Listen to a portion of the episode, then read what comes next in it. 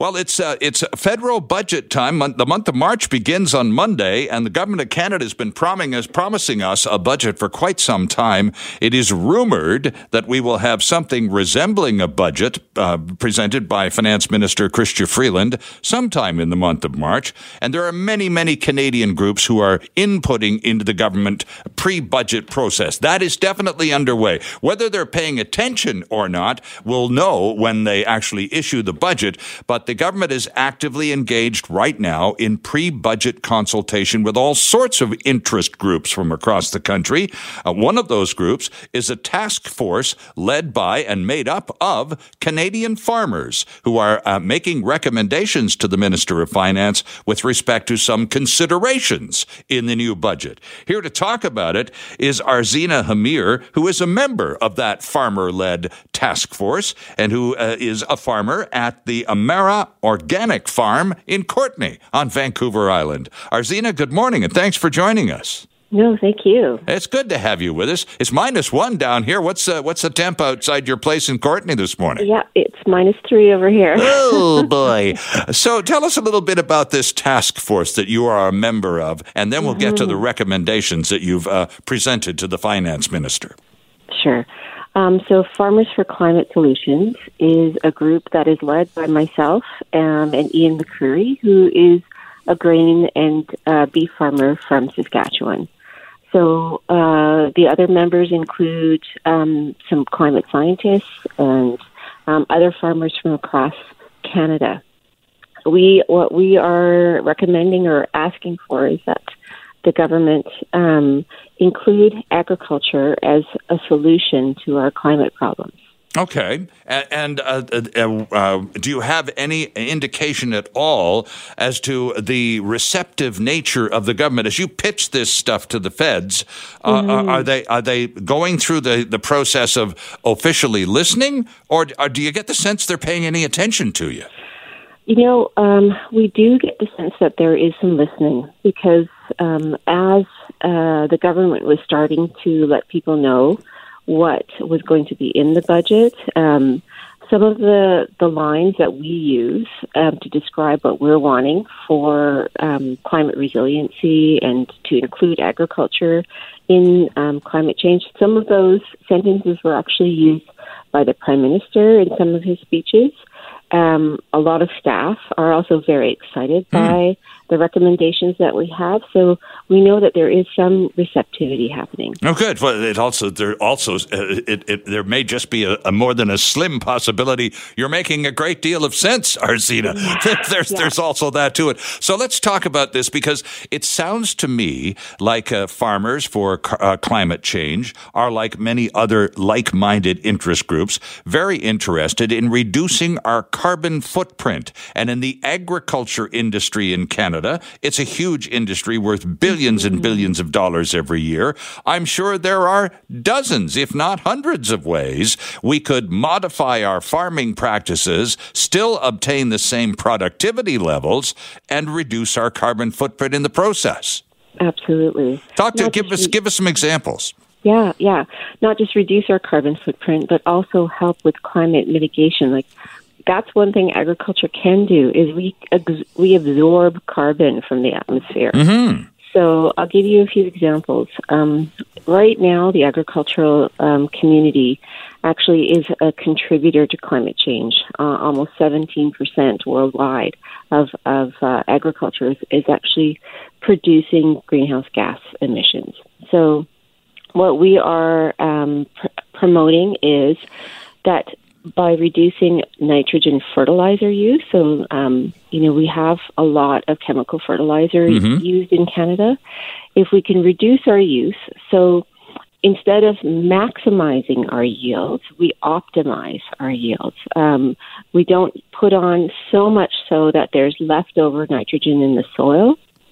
Um, because that leftover nitrogen turns into a very, very strong greenhouse gas. So just by cutting our nitrogen fertilizer use slightly, um, we can greatly reduce the amount of greenhouse gases that go into the atmosphere. Arzeena, can I interrupt just, just because mm-hmm. not everyone, including me, understands the, the balance of nitrogen as a fertilizer in the product, production of food and agricultural products. So yeah. is, is the approach used right now, let's just drench everything in the stuff and, and it'll grow like crazy and, and we're good. Uh, uh and, and, so you're saying that we can reduce the amount that we include uh, yeah. without compromising the quality of the product. Absolutely. Um, you know, by reducing doesn't it doesn't uh, compromise quality at all. So it is. It has been uh, over the last twenty years. The amount of nitrogen that farmers are using, especially on the prairies, um, has increased exponentially. And so, what we want to see is a, a curbing back of that. But uh, by using uh, agrologists, so there are scientists that can support farmers by testing their soil uh-huh. and finding out how much leftover nitrogen there is. Right. Now, typically, would nitrogen be used for canola or wheat yeah. or barley or all of the above? All of the above. Gotcha. Nitrogen is, is one of the key elements that plants need in order to grow. Okay. So it is, um, you know, very important for, for plant growth. So even uh, at Amara Farm there in Courtenay, you would use some nitrogen in producing your organic crops. Um, we do, but in a different form. Okay. We don't use synthetic nitrogen, which is what the, the type of fertilizer we're talking about here. We use compost, so um, that's composted manures and composted animal products. Um, and then we also use um, cover crops. Uh, we we plant peas at the end of the season, and then those actually suck nitrogen out of the air and put it into our soil. Mm. It's a pretty pretty amazing system that plants have. But on on sort of the agribusiness grand mm-hmm. scale of farming that we see, especially on the Canadian prairies, uh, yeah. uh, so uh, there's clearly a lot of room for modification of nitrogen use. There is. And you know what? It's not even just a climate issue because it's a productivity issue as well. If you're putting so much nitrogen on your soil, I mean, it's expensive. It's an expensive input. And if you have leftover in your soil that's not used by the plants, that is just a waste of money. Mm-hmm. So not only will it reduce greenhouse gas emissions, but it will actually improve profitability for farmers by not applying so much. Interesting. So you've asked uh, the feds for uh, an allocation of funds up to some $300 million. Were that, yeah. those uh, feds uh, the money to be set aside for your requests? Mm-hmm. How would they spend that 300 mil? Um, well, they have other programs that uh, it, it wouldn't necessarily go to agriculture, and that's what we're we're trying to say is that the you know, the feds have um, spent a lot of money in other sectors mm-hmm. to ensure that, for example, um, energy sector workers who are working in, um, you know, oil and gas are trained in uh, green in greener energy greener uh, energy economies. What we're asking is that not to leave farmers behind, because what we're talking about is really uh, transitioning our farmers to be more in uh, and agriculture to be more of a green energy sector. And but that requires training and skills that um, we don't necessarily have right now. So, not to spend the money in other sectors, but to think of agriculture to both decrease our greenhouse gas emissions, but also um, be a climate mitigating source. So we can absorb carbon by doing things like planting trees, mm-hmm. um, using cattle as actually a way of, of absorbing carbon into the soil. So there's some really interesting techniques that have been developed recently. It's it's kind of ironic, isn't it, Arzeena, that uh, that uh, the the sector of the Canadian economy closest to the land the yeah. agricultural sector would be would be uh, is is uh, what I'm curious about is is there resistance within the farming community, uh, regardless of whether it's uh, dairy or beef or, mm-hmm. or or grains or whatever or, or, organic vegetables like you do? Is there resistance to the notion of modifying practices to improve uh, our uh, our harmony with the climate? Well, you know, I would say uh, farmers have always been really um, fantastic at trying new things, but in general, they they're a conservative bunch. Like you have some um, fantastic experimental farmers who are often the ones that lead the the pack, and then the rest kind of follow when they see, oh, okay, so and so did it, and it it looks it's okay. okay now, right, right. But so it's we have those people who've already taken up some of these recommendations. You know, we have farmers doing a lot of very innovative um, uh, practices, but it's the rest of the herd that we're right. trying to move. And that's where we need some incentives. That's where we need um, cost sharing for some of these agrology services, for you know reducing nitrogen, sure, for so um, you know, different types of equipment. Sure. Here's hoping, Amir. I'm I'm afraid I'm out of time, Arzima, but uh, uh, I'm hopeful that uh, the uh, the listening process uh, actually has some resonance to it, and you get some results. Can we chat after the budget, and and we'll uh, do a post mortem on what you got or what you didn't get? I would love to. So would I. Thanks very much for this morning. Good to talk to Thanks, you. Yeah, you too. Okay. There's Arzeena Hamir from the Amara Organic Farm in Courtenay. It's time to introduce our next guest, and it's going to be a real pleasure to speak to the CEO of Ronald McDonald House Charities Canada. For the past 40 years, this organization has helped families across Canada that need to travel for health care when the unimaginable happens. Ronald McDonald House Charities is the only entity in Canada Canada that helps alleviate some of the burden experienced by providing housing for families. Still, they can only support 10,000 families annually, leaving a significant gap in Canada's healthcare infrastructure. How big is that gap? Our guest is going to describe it for you. Kathy Loblaw is the CEO of Ronald McDonald House Charities Canada and joins us this morning from Toronto. Ms. Loblaw, Kathy, good morning and welcome.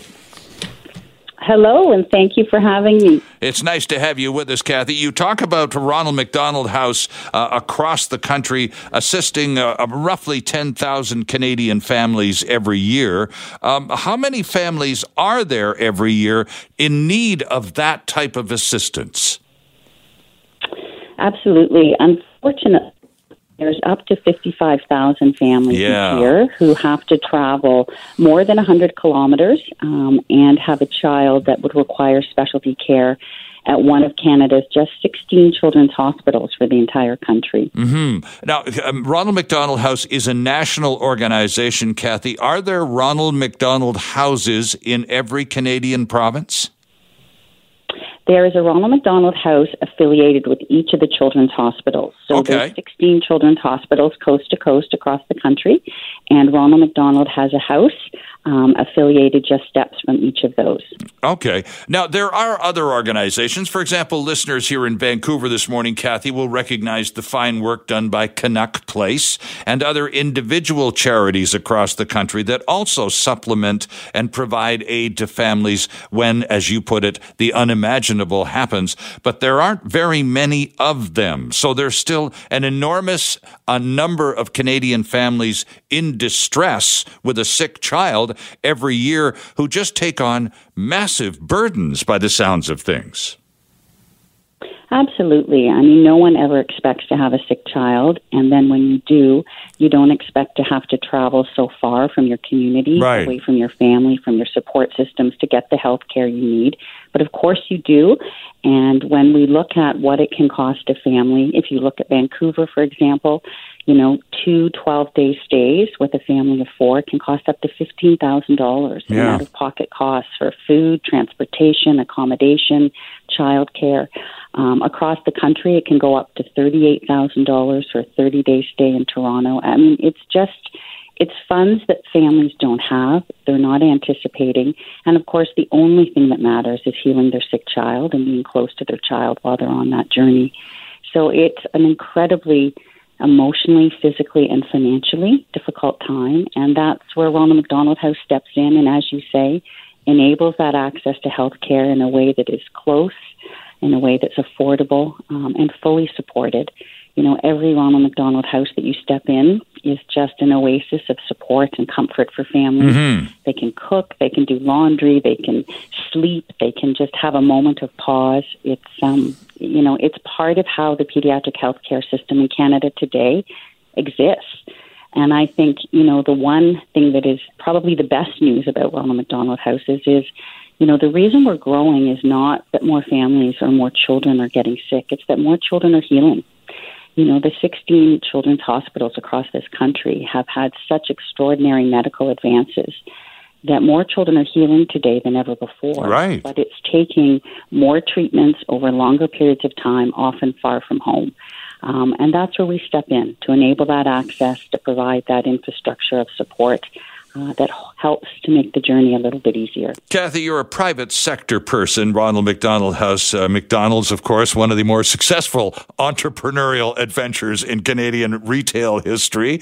Uh, and so, as a private sector person, I, I get to ask you this question because of the role you already play. Is there more, a greater role perhaps, for government in all of this support for families, uh, effort that you're so big a part of?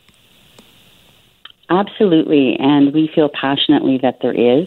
You know, Ronald McDonald Houses are charitable organizations, of which McDonald's is our largest founding and forever donor partner. Mm-hmm. But the need has outstripped what any one company or any one group of individuals can do. We have many partners across the country in terms of individuals and corporations, but at the same time, we need government to step up and help us bridge this gap. you know, it's an urgent need right now. Every day that we don't grow, 125 families are turned away, and it's too much. We had 3,400 families on our wait list last year. So we've asked the federal government if they would consider a one time capital investment of $75 million to help us double our capacity over the next five years and really move to that next level of support for Canadian families. And uh, how recently has this request for 75 million been put forward? I'm assuming you're making a presentation to the feds in advance of the budget as part perhaps of the consultation process, Kathy? Absolutely. We've been meeting individually with members of parliament. Um, the, the request has been in process since last August. Um, our hope is that we will be able to find a way for us to continue to grow our support for Canadian families. And um, the response so far has been, of course, one of great understanding, one of great recognition of the role we play sure. and the importance of what we're doing. So, our hope is that it will move forward and that will allow us to go back to the houses, expand to the next level right across the country, and help more families um, off the wait list and into our homes and support them on that journey where they need so much support during such a difficult time. Anyone uh, listening can go to your website, which is rmhccanada.ca, to learn more about these sponsors because, of course, there are more corporations involved beyond the forever and original sponsor, McDonald's, as you've identified them. And it, it, it's, uh, it, it's quite an impressive list of some of Canada's best known companies. Do you, however, continue to seek support from private individuals? Can someone listening to us right now, for example, go to the website and donate a few bucks. Oh, absolutely. RMHC.ca is a great place to make a donation. Pick the Ronald McDonald House that's closest to you. Um, we're always grateful for that support. Also, you can visit your local McDonald's restaurant and you can round up your order or make a cash donation or buy a cookie or a Happy Meal. You know, whatever is right for you and your family. RMHC is truly a community house and it's taking all of us in the community to support families during their most vulnerable. And that includes individuals, corporations, McDonald's, and, and we hope soon the federal government. A, a, quick question to you, Kathy. we're grateful for your time this morning, and we wish you considerable success in your approach to the government. How has COVID 19 affected your ability to deliver the kinds of services you're so legendary for? Well, it's it's been difficult, just as it's been difficult for all of us in our day to day lives as individuals. Um, at Ronald McDonald Houses, it's just added another level mm-hmm. of worry and stress for the families. And for us, we've really had to pivot in terms of how we serve our mission. You know, if you think of the house in Vancouver, it's 73 bedrooms, and we traditionally have 73 families there. Sure. Um, on that journey and a very communal and connective setting we've had to put in more health and safety measures, more independent um, mission service, if you will, and just structure our programs differently. So it's been difficult. There's been moments of pause. We've had to reduce our capacity to enable social distancing. Sure. Um, like everyone, it's really it's had a significant impact, and of course, in the fundraising space, all charities and certainly RMHC is no different. Um, have seen you know declines of, of up to thirty to sixty percent. So it's it's been a time of great challenge um, balanced with a time of great need because unfortunately children continue to get sick during right. COVID and they continue to need health care. So we are managing, thanks to the staff and volunteers um, across the country. Our, all of our houses are open.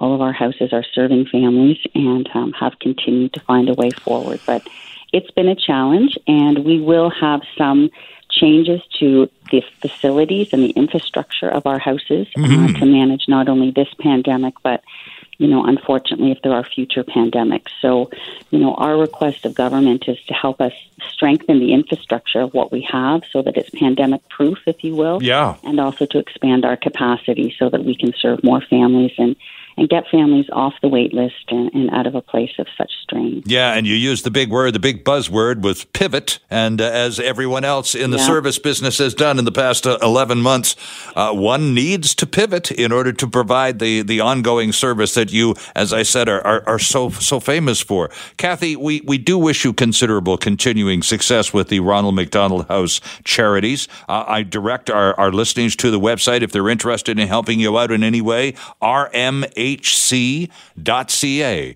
Kathy Loblaw is the boss, the CEO at Ronald McDonald House Charities Canada, joining us from Toronto this morning. Uh, thanks for this, uh, Kathy. We appreciate your time, and uh, we'll have an eye on the budget and see how well you do. Thank you so much. So grateful for the support for Canadian families. Indeed, it's our pleasure. working together. There's Kathy Thank Loblaw. Well, it's our pleasure, Kathy. Thanks very much. Uh, joining us from Toronto this morning, there's uh, Ronald McDonald House Charities CEO, Kathy Loblaw. Joined on the line from Toronto by Hilary Beaumont. Ms. Beaumont is a freelance investigative journalist who has reported on stories from Canada, the United States, and Mexico, and is here with us this morning with a story that, in fact, deals with all three countries, yes, including our own. We're talking about border security crossing a line. Hilary Beaumont, good morning, and thank you for joining us. Hey, Sterling. How are you? I'm very well, thank you. This, uh, by the way, friends, can all be found at thewalrus.ca. It's excellent reporting. Hilary, you've done a lot of work on this. Uh, we had a story in Canada a few months back about a surveillance company called Clearview AI. And there's still some fallout from that. This company was um, uh, in, uh, taking our images and processing them and selling them and sharing with other third parties without any permission. And one of the third parties involved was the RCMP, the Royal Canadian Mounted Police, whose role in the sharing of this information is still the subject of some concern, to say nothing of investigation. So, what are we talking about here, Hilary? What sort of sharing is going on, and what kind of surveillance is going on? Yeah, I'm really glad that you raised the Clearview AI case. That is of real national significance and concern. Um, what I was looking at was a little bit different because I was looking at international borders, which are spaces of reduced privacy expectation, which yes. means that some of the same privacy laws that we're talking about in Canada that Clearview AI breached do not really apply at borders. When you're crossing borders, you're kind of subject to a lot of different surveillance and data collection that you normally would not be subject to. True, uh, including as we learn, for example, it's, it's we're not allowed to cross the land border much to the states these days, Hilary. But next time we are uh, allowed to do so, we've learned recently that the American border authorities have uh, what they consider a perfect right to take your laptop or your phone and go through it at their time, at their leisure, and and for whatever reason they deem to be appropriate. So it is a kind of a strange no man's land, anybody's border area, whether it's Canada US, US Mexico, pick a border. It's different, isn't it? Yeah, absolutely. Um, when you mention your phone or laptop being taken, I had that happen to me in 2016 when crossing the U.S. border at Toronto Pearson.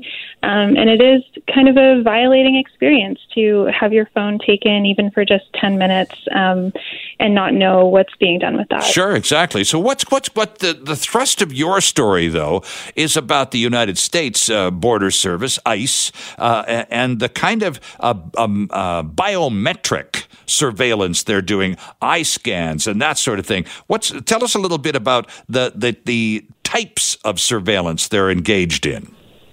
Yeah, absolutely. So, what I wanted to do for this story is look at the US Mexico border because this is one of the borders in the world that is seeing so many pressures from migration that, in response, the U.S. Um, services of Customs and Border Protection and Department of Homeland Security have really ramped up data collection and surveillance as part of a policy called prevention through deterrence, which is kind of like a Orwellian sounding policy. Um, and they're using all sorts of different technologies along that border. Mm-hmm. They, they kind of rise as pilot projects initially, with tech companies offering them as pilots to border sheriff. Sure. And then these things can kind of expand really rapidly. And I wanted to look at that because that could potentially happen on our border or other borders around the world too. Indeed, because uh, border agencies uh, are all, and and police uh, and law enforcement uh, operations typically are very welcoming of new technology that allows them perhaps another tool in the box to do their job more efficiently. So when someone comes forward from the private sector and says, "Well, try this out," uh, typically they're pretty keen to do so, aren't they? Yeah, exactly. I mean, I I don't want to say that this is with a nefarious purpose or anything like that. I mean, what's happening at borders around the world is there is actually increased migration due to conflict and climate change. Um, and this is something we're going to see trending upward over the next decades. And even with borders closed right now, a lot of agencies are looking at like, how do we process people more quickly? How do we identify people more quickly? And so any technology, including facial recognition, iris recognition, that can help them do that is, is helpful. Um, but at the same time, we have to be thinking about do we really want our biometric data collected in that way? And can we actually say no when that's happening? Yeah, and uh, we need to take a break here, but just before we do, the big the big beef or one of them about Clearview AI, back to that one for a second, was not, only were they gathering this information, they were sharing it at, at times for a profit. So that's that's the other concern. Not only are these uh, border agencies uh, gathering this information for whatever purposes they see fit, with whom are they sharing said information? Do you know? Yeah, absolutely. I mean, not only with private companies sharing information, but we also have to be wary of government databases that collect and share this information because, for example, DHS, the Department of Homeland Security, had collected um, you know millions of facial recognition images um, over the years. And in 2019, they had a data breach where hackers stole 200,000 images and leaked them onto the dark web. Ah, okay. Well, then, then there's the other problem with the collection and storage uh, under supposedly secure conditions, which didn't turn out to be terribly secure after all, did they? Yeah, exactly. I just think that this is something we need to be thinking about when, you know, we're we're in these areas of reduced privacy expectation. Like, where is our data being um, collected, and how is it being shared? Here's a quote from my guest's piece in the walrus.ca. In recent years, and whether we realize it or not, biometric technologies such as face and iris recognition have crept into every facet of our lives. As in the U.S., the use of new technologies in border control is underregulated in Canada. Human rights experts say, and even law enforcement officials acknowledge, that technology isn't always covered within the scope of existing legislation. And then you go on to talk about academics and journalists, Hilary filing access for information, requests to learn more about what's going on, but the efforts have been blocked or delayed indefinitely. Hilary Beaumont is the author of this piece entitled When Border Security Crosses a Line. And we were talking about facial recognition technology. You went through the test, Hilary. You went and had your, your iris scan taken, and an interesting process it was. Yeah, it was uh, for this piece. I wanted to go inside a Texas jail that is along the U.S. Mexico border, Okay. where they're using something called an iris scanner that basically just takes a photo of your eyes and then it creates a template of your eyes and all of the unique um, aspects of your iris, and then checks that against a database to see if you're a criminal and identify you by name. And then your iris template is actually stored in a database that's shared with all of these different law enforcement agencies like the FBI and potentially immigration and customs enforcement. Um, and I wanted to go through this just because this this pilot project started off with just one sheriff, um, with a company offering the sheriff to use this technology for free. And then this quickly got picked up by 30 other border sheriffs who all wanted to use the technology. And then it allowed the company to um, ink a deal with 3,000 other sheriffs across the U.S. to Ah. use this technology. Right. So yeah, it was it was super interesting to go through that experience. Do we know, for example, Hilary, if that kind of sharing that clearly will be taking place between all of those border sheriffs up and down the Rio Grande and beyond, uh, if, if they're sharing information for practical reasons in terms of illegal immigration and so on, do we know? Uh, do you know, uh, for example, if the if that group of sheriffs is sharing that information beyond their jurisdiction zone in South Texas? Yeah, absolutely. Um, they they have that option to to do so. It would be shared with the FBI and other authorities, um, and you know they they do collect this information so that they can identify people. And they they gave an example of a violent criminal that they did recognize with the iris, and they were able to catch as a result of this. Um, but the thing is that all of these technologies are used on people regardless of whether they're violent criminals or not. Um, these are also used on asylum seekers and people who are fleeing, you know, real um, desperate circumstances Sure. across the border. So um, they're they're kind of used indiscriminately. So you, you talk about the technologies and their their surveillance technologies. They're they're almost surreptitious in nature. So the fact that they can fly under the radar is very much by design, uh, and and so on. And, and it makes it even uh, less noticeable, I suppose.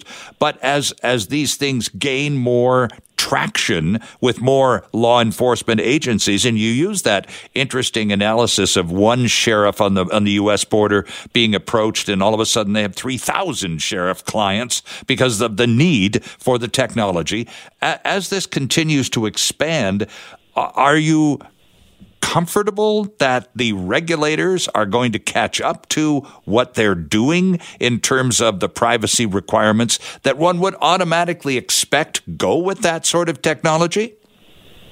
Yeah, it's a really good question. I think that a lot of regulation is is just so far behind Yeah. the tech advancement that's happening right now. So, you know, in in Europe, there are a lot of um, discussions around regulation. There are like a couple states in the U.S. that have started discussing regulation or or put regulations in place. But um, in Canada, we're still having that conversation. We don't have anything specific other than our privacy laws that aren't specifically geared toward AI or facial recognition. Um, and so I think when you're talking about borders, again, reduced um, places where you have reduced expectation of privacy, Sure. um, you can't necessarily retain those rights to your data and your privacy as easily. And I don't even know how you would regulate at a border because that data is directly connected to your identity.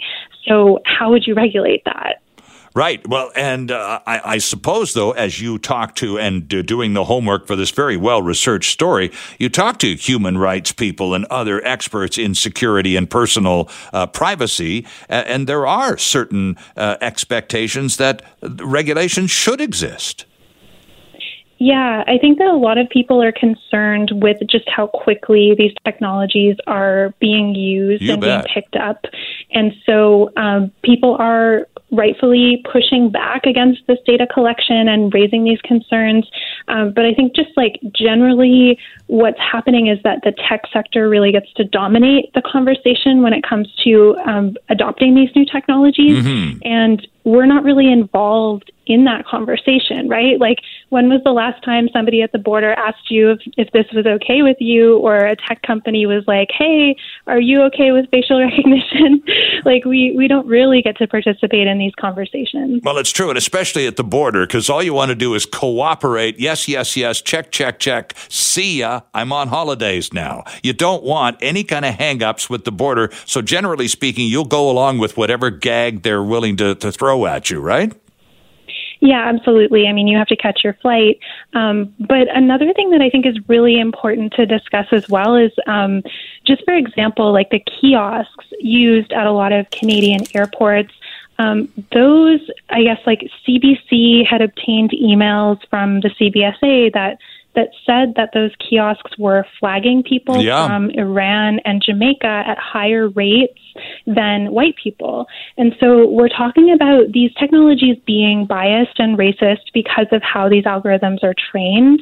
Um, so one MIT and Stanford University analysis found um, a, a rate of misidentification of 34.7% for women with dark skin versus 0.8% for men with light skin. Mm. So we're really talking about this technology is not um, appropriate to be used when it is misidentifying people based on their skin color. Yeah, when border security crosses a line is a very good read and a, an important one as well. The author is Hilary Beaumont. You can find her story at thewalrus.ca. Hilary, important stuff. Excellent work. Thanks for joining us this morning.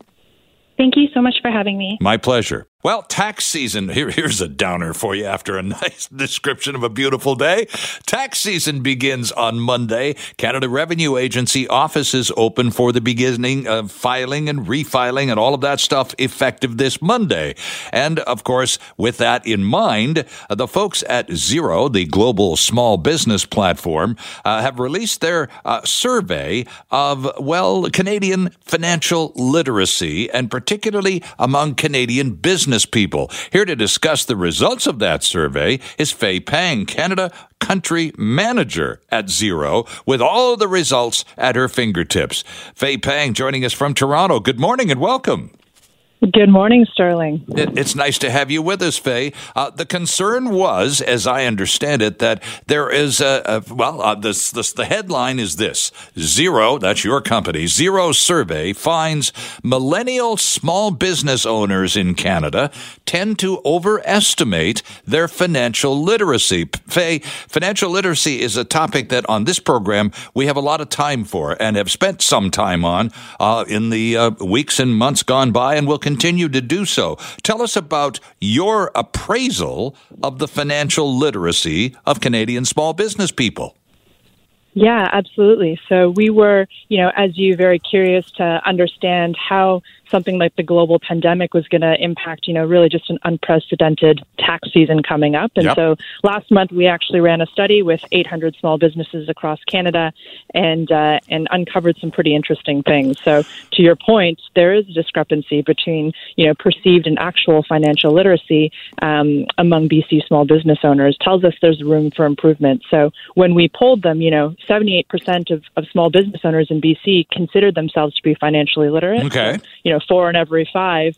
But actually, when tested, they actually only scored a C or 76%, which tells us there's a bit of a gap um, between, you know, perceived and actual and uh, potentially leaving some money on the table as it relates to their tax filings. Yeah, well, that, and of course, and that's why the whole thing, that's why I introduced the, you and this segment in the context of tax filing actually can begin as early as Monday, which of course mm-hmm. is also, uh, uh, we've got uh, the, the big uh, deadline for uh, the RSP contributions. that's the big day. Monday tax offices are are open as of a few days ago. Uh, so, how did you test people? What kind of questions did you ask, Fay?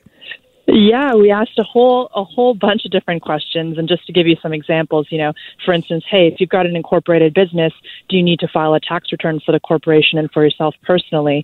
Um, you know, almost two thirds of folks answered that incorrectly. So, just as an example of the type of questions we were asking to really uncover, um, again, how how financially literate were small businesses as related to the specific rules and, and compliance uh, pieces that they would need to keep in mind as they went ahead and filed their taxes. Okay, and, and, so the answer, by the way, don't leave us in limbo here. The answer to that question was if you own an incorporated business, you do have to file both, don't you? One for your business and one for yourself. Correct.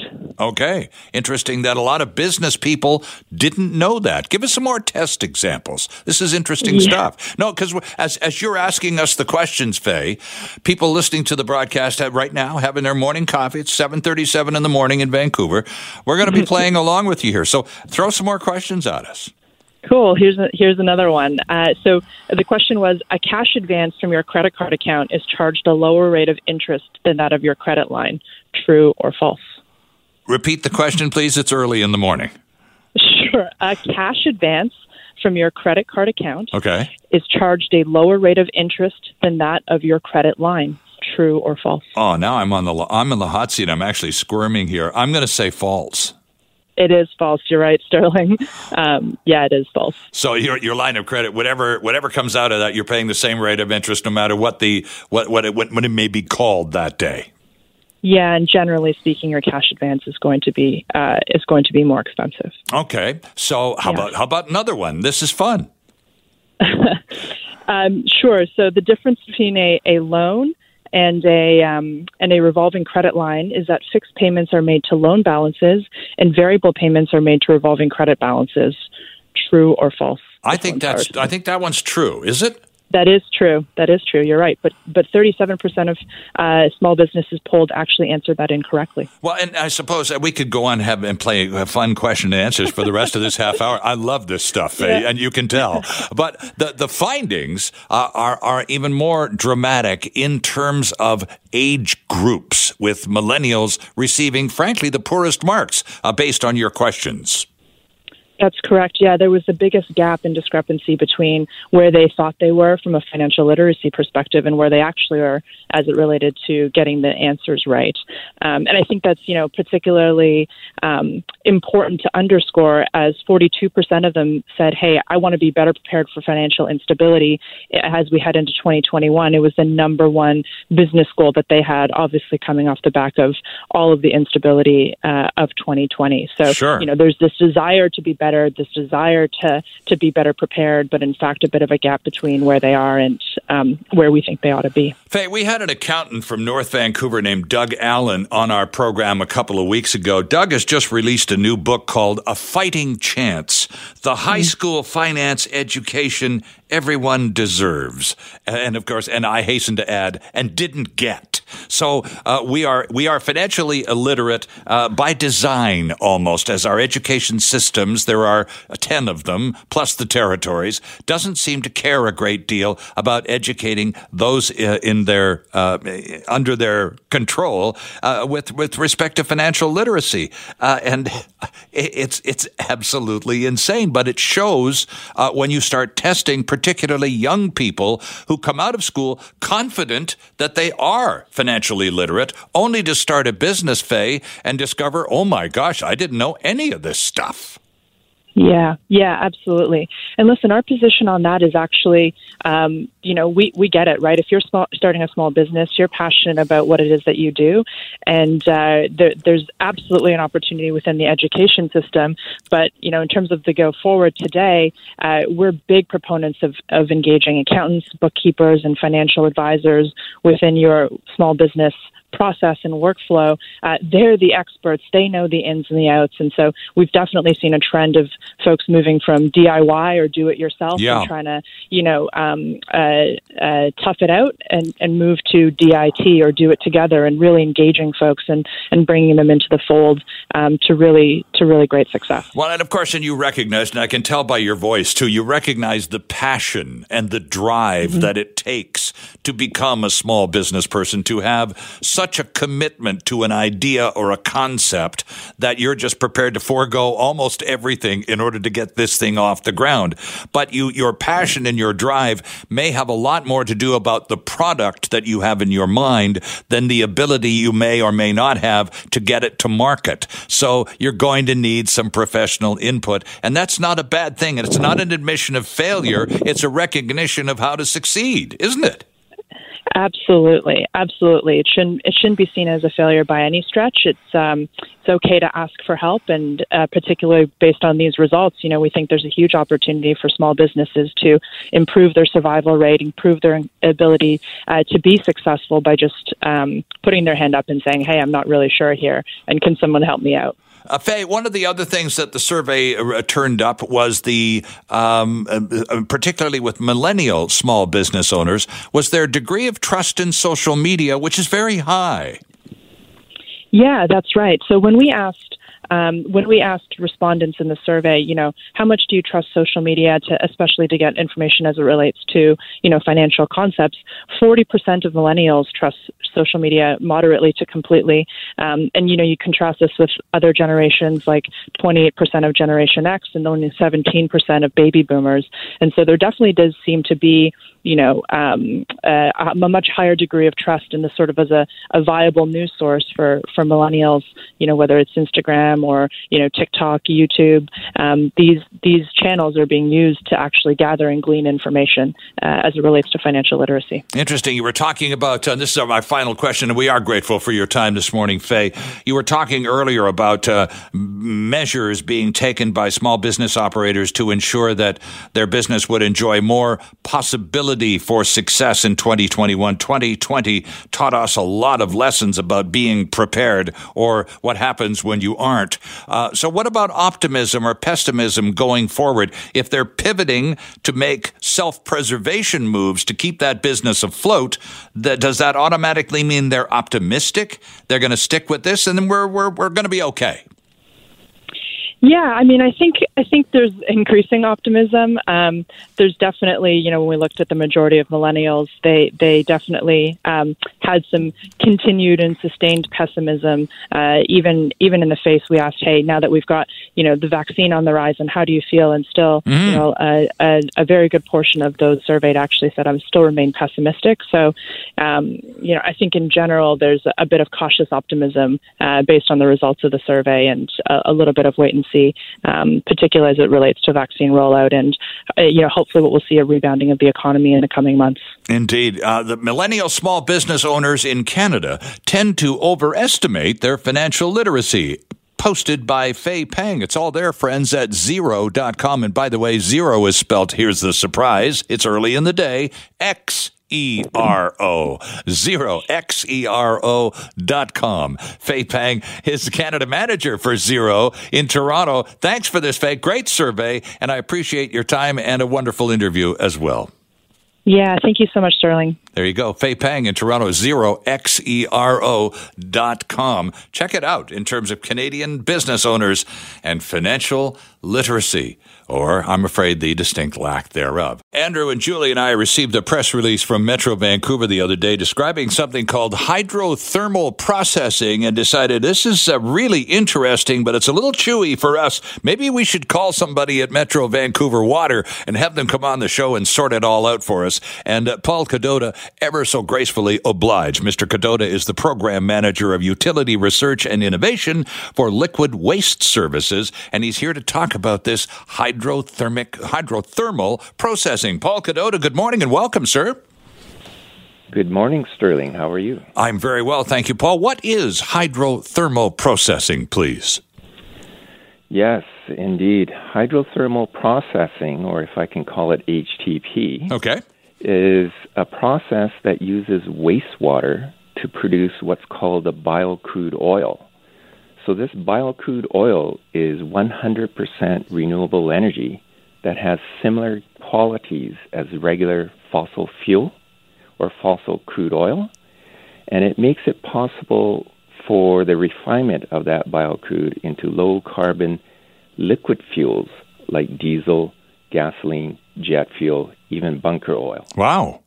So, what sort of wastewater are we talking about, Paul, that would would create the the the right uh, grounds for that transfer process, that that process of of becoming some for, form of fuel? What sort of wastewater are, are you talking about? Well, just to describe it a little bit, uh, soon after you flush, there's a network of sewer lines that brings everything to our wastewater treatment facility And our treatment systems then begin the process of clarifying that wastewater. And a key part of that process is removing essentially the poop and other organic materials. And that's the stuff that we're going to be putting into HTP. So the HTP process puts those organics into high pressure and high temperature that allows that conversion of the organics into biocrude. So something that Mother Earth takes a million years to produce regular crude oil, mm-hmm. HTP will produce biocrude in about one hour. Wow. So, and and uh, from an expense point of view, Paul, it sounds like we already have a lot of the technology separating and clarifying, to use your word, the water anyway. So the only add-on would be at the at at, at the treatment end. Given the fact that a lot of the infrastructure is there, what sort of additional investment does this represent? So one of the things that we're looking at is uh, putting up a demonstration facility at the Annacis Island Treatment Facility, and the investment there is $19 million okay. for this uh, demonstration facility to be uh, installed. Uh, but really, over the long run, when we go full scale, we expect to save over $60 million or more uh, using this technology. And uh, to refine, of course, we were able to produce some kind of bio crude, which is refinable. So one would imagine then that this uh, this product, this liquid product, then goes to a refinery. Where would it be, Paul? The closest one to us is Washington State, or would we be sending it to Alberta? Or is the long horizon plan for our own refining process? Well, uh, as a matter of fact, our uh, partner in this venture is Parkland Fuel Corporation, uh, who owns and operates the old Chevron refinery here in Burnaby. Aha. And so they will take our biocrude and produce green fuels. And one of the things that uh, we're discovering is that, uh, as far as we know, Metro Vancouver will be the first in the world to operationally produce biocrude oil uh, using poop and uh, refining it into green fuels. Have you got a, t- a target start date for fuel to start dripping out of a tap somewhere, Paul? Well, we're we got a lot of the preliminary design uh, done now. And uh, over the course of this year, we'll be initiating our fabrication of the HTP unit and then installation next year, and then we'll be uh, turning on the uh, system in 2023. And turning on the system means uh, that includes the refining process too, doesn't it, by the sounds of things? That's right. So uh, you mentioned existing infrastructure. Mm-hmm. For sure, we already have the wastewater infrastructure sure. in place, and that's worth billions of dollars. Absolutely. Uh, and Parkland Fuel Corporation also has billions of dollars in infrastructure already in place. And uh, we're essentially going to be adding on this process in and capitalizing on what we already have installed and operating. And so it makes it possible to take real action uh, on uh, combating climate change. It certainly does. And I suppose the, the thing that a lot of people are learning first thing on a Saturday morning is it's all happening right here in their backyard. And it's very exciting news. Paul, thanks very much for uh, taking a few moments to uh, tip us off to this. And uh, we'll talk more as we proceed through the project. Thanks a lot. Thanks for having me, Sterling. It's a pleasure. There's Paul Kadota from the uh, Metro Vancouver Utility Research and Innovation with Liquid Waste Services. And there you go. That uh, is already underway. Hydrothermal processing right here in BC. Hi, it's Shauna, and I might be a bad parent because my kids think french fries are vegetables. Hey, it's Ryan, and I might be a bad parent because I went out for wings when my wife was in the hospital after giving birth. Johnny here. I might be a bad parent because in my house, the tooth fairy gives pocket change. But we're not alone. Len emailed us and said his six year old daughter's Tarzan moment going from love seat to lazy boy by curtains made him more proud than any dance recital. and Andy left his two year old at the rink. All right, guys, I'm sure we're not alone. Like Andy's kid. For stories and confessions like this, make sure you check out our podcast. It's called Bad Parents, and it's available wherever you get your podcasts. I left a glove at the rink.